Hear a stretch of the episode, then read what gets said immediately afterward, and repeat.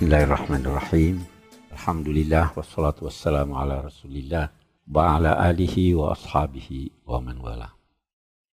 Bapak-bapak, ibu-ibu, saudara-saudara sekalian, Assalamualaikum warahmatullahi wabarakatuh.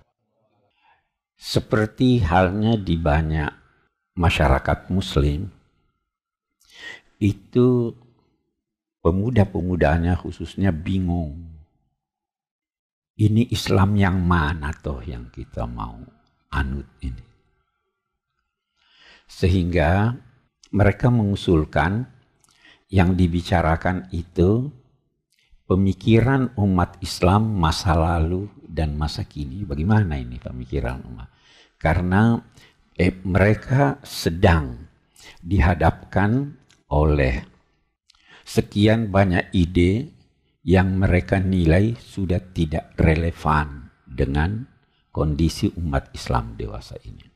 Jadi dia minta saya bicara, judulnya yang dia minta itu pemikiran umat Islam masa lalu dan masa kini. Baik. Uh, saya kemukakan begini, yang pertama dulu. Bahwa eh, tajuk ini, tema ini luas sekali. Karena pemikiran umat Islam itu banyak aspeknya. Bisa ada aspek ekonomi, aspek politik, tentu eh, aspek eh, sosial, aspek keagamaan, dan lain-lain sebagainya. Eh, dan saya bukan ahli dalam bidang-bidang tersebut. Paling yang saya bisa bicarakan adalah eh, pemikiran umat Islam masa lalu dan masa kini dari sisi aspek keagamaan. Yang pertama yang kita garis bawahi terlebih dahulu bahwa kita kalau kita berkata pemikiran, pikir itu berkaitan dengan akal. Pemikiran itu berkaitan dengan akal. Ya, orang berkata ilmu itu berkaitan dengan akal, iman itu berkaitan dengan kalbu. Anda bisa beriman walau tidak tahu, bahkan kalau Anda sudah tahu tidak dinamai beriman. Iman itu pembenaran hati terhadap apa yang didengar oleh telinga. Itu iman. Oke. Eh, eh, yang pasti bahwa pemikiran dipengaruhi oleh banyak hal. Bisa dipengaruhi oleh budaya, kita di Indonesia ada ada pemikiran pernah berkata kita perlu fikih Indonesia yang berbeda dengan fikih orang Arab. Salah satu contohnya misalnya eh, apakah kita di Indonesia masih harus berkata bahwa wudhu itu sah kalau isi kolamnya kulaten. Kalau di Arab sana wajar karena susah air. Kita di sini bukan cuma berlimpah, banjir kita. Iya kan? Nah, pemikiran ini mendorong perlu ada pemahaman keagamaan berdasar lokasi. Dan memang itu sangat berpengaruh. Imam Syafi'i waktu di Irak punya pendapat, setelah dia pindah ke Mesir, pendapatnya lain lagi. Ya. Jadi pemikiran berkaitan dengan lokasi, berkaitan dengan budaya, berkaitan dengan perkembangan ilmu, dan lain-lain sebagainya. Tetapi ada satu hal yang harus disepakati. Sebenarnya eh, bukan hanya di kalangan umat Islam. Itu dulu ada filosof Prancis berkata, saya berpikir jadi saya ada. Jadi kalau Anda tidak berpikir, Anda tidak ada.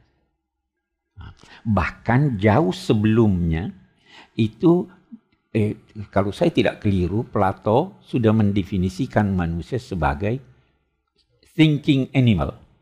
Hayawanun natik, ya kan? Binatang yang berpikir. Jadi kalau Anda tidak berpikir, Anda bukan manusia. Itu satu dulu. Ulama-ulama kita dulu punya pemikiran ulama-ulama sekarang seharusnya punya pemikiran. Itu sebabnya kata seorang eh, eh, ulama besar di Kairo, di Mesir, Abbas al-Mahmud al-Aqad. Seandainya sahabat-sahabat Nabi itu ada sekarang, pasti pendapatnya yang dulu beda dengan pendapatnya sekarang. Karena perkembangan ilmu. Manusia, manusia berbeda dengan binatang. Binatang itu mempertahankan wujudnya melalui kekuatannya. Mencakar, menggigit, dan sebagainya. Itu binatang. Manusia mempertahankan eksistensinya melalui pikirannya. Jadi kalau pikirannya keliru, eksistensinya bisa habis. Dia mempertahankan dirinya melalui pikirannya karena itu juga dalam konteks eh, eh, mempertahankan diri itu dia gunakan pikirannya untuk membuat senjata. Sudah pikiran yang lebih berperanan di situ. Itu manusia. Eh, dikatakan bahwa pikiran yang dimiliki oleh manusia itu mestinya meningkatkan kualitas hidupnya. Kenapa manusia dipilih Allah untuk menjadi khalifah di bumi? Dia ingin memakmurkan bumi ini, ya kan? Dan itu dia berpikir. Nah, kalau ada buah pikiran yang tidak mengantar manusia untuk peningkatan kualitas hidupnya, maka pikiran itu tidak wajar dianggap sebagai suatu pemikiran yang baik. Berpikir tapi tidak baik. Itu eh, eh, ada diberi contoh, ada hal yang kita lihat indah. Kita lihat indah, apalagi anak-anak melihatnya indah. Apa itu? Coba ambil busa, tiup. Keluar bola-bola. Boleh menjadi berwarna-warni. Indah kan? Kita aja yang gede ini masih mau main itu. Ada pikiran yang seperti itu. Ada pikiran-pikiran yang orang anggap ini sudah tidak perlu difikirkan lagi. Misalnya, sampai sekarang ada orang yang berkata tidak mungkin manusia sampai ke bulan. Ada enggak itu? Ada. Itu pikiran tidak ini. Saya pernah bertemu dengan satu teman eh, yang eh, berkata begini, kita harus melakukan jihad. Bagus. Apa jihadnya? Itu orang-orang yang pakaiannya tidak teratur di jalan atau seperti di Saudi Arabia yang jalan tidak salat. Ada kan al-amr bil ma'ruf. Ya. Apa itu masih perlu sekarang atau itu prioritas? Ketika Anda berbincang tentang pakaian, Bukankah ada pemikiran yang lain yang perlu kita kita tonjolkan untuk meningkatkan kualitas eh, manusia? Kenapa kita tidak berpikir bagaimana meningkatkan eh, eh, eh, penghasilan orang-orang miskin? Itu kan lebih ini. Ah, Oke, okay. jadi itu pemikiran.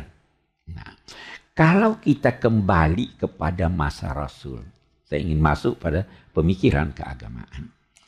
Sahabat-sahabat dulu berpikir, kalau mereka berbeda pendapat, mereka tidak berkelahi. Mereka punya rujukan kembali kepada Nabi. Nabi yang putuskan. Nah, tetapi kita melihat sikap Nabi terhadap perbedaan sahabat-sahabatnya itu sangat bijaksana. Saya mau beri contoh. Nabi eh, mengumpul sahabat-sahabatnya membicarakan kita apakan ini tawanan perang Badar.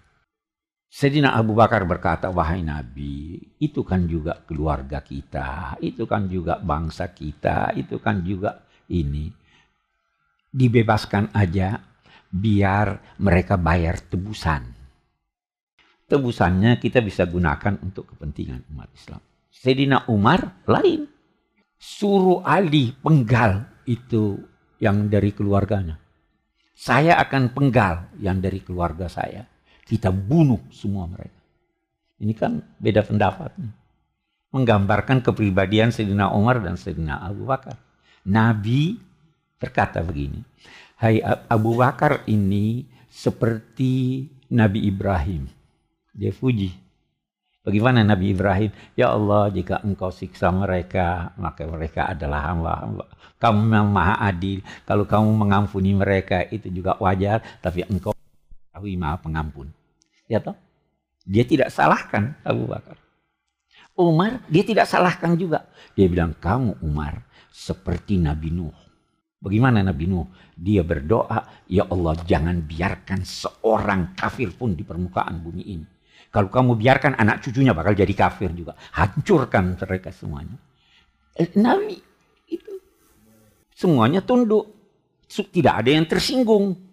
Karena semua diberi contoh dari Nabi. Begitu sikap Nabi. Eh pernah Nabi bersabda, ayo itu berangkat kalian ke perkampungan Bani Quraizah. Jangan ada yang sholat asar kecuali di sana berangkatlah. Sudah hampir masuk maghrib. Mereka, bagaimana nih? Kita mau sholat asar.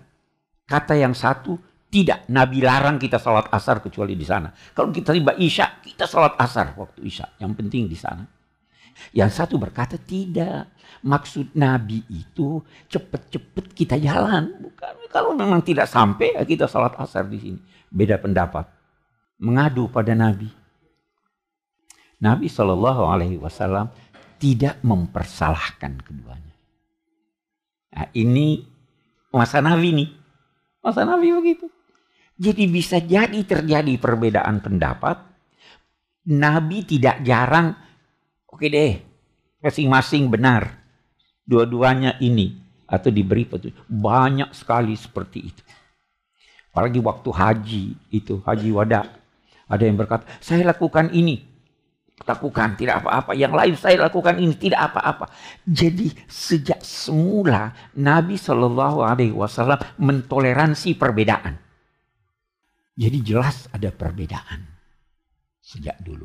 Jelas sahabat sudah eh, berbeda pendapat dan sebagian dari pendapat itu direstui Nabi walaupun berbeda.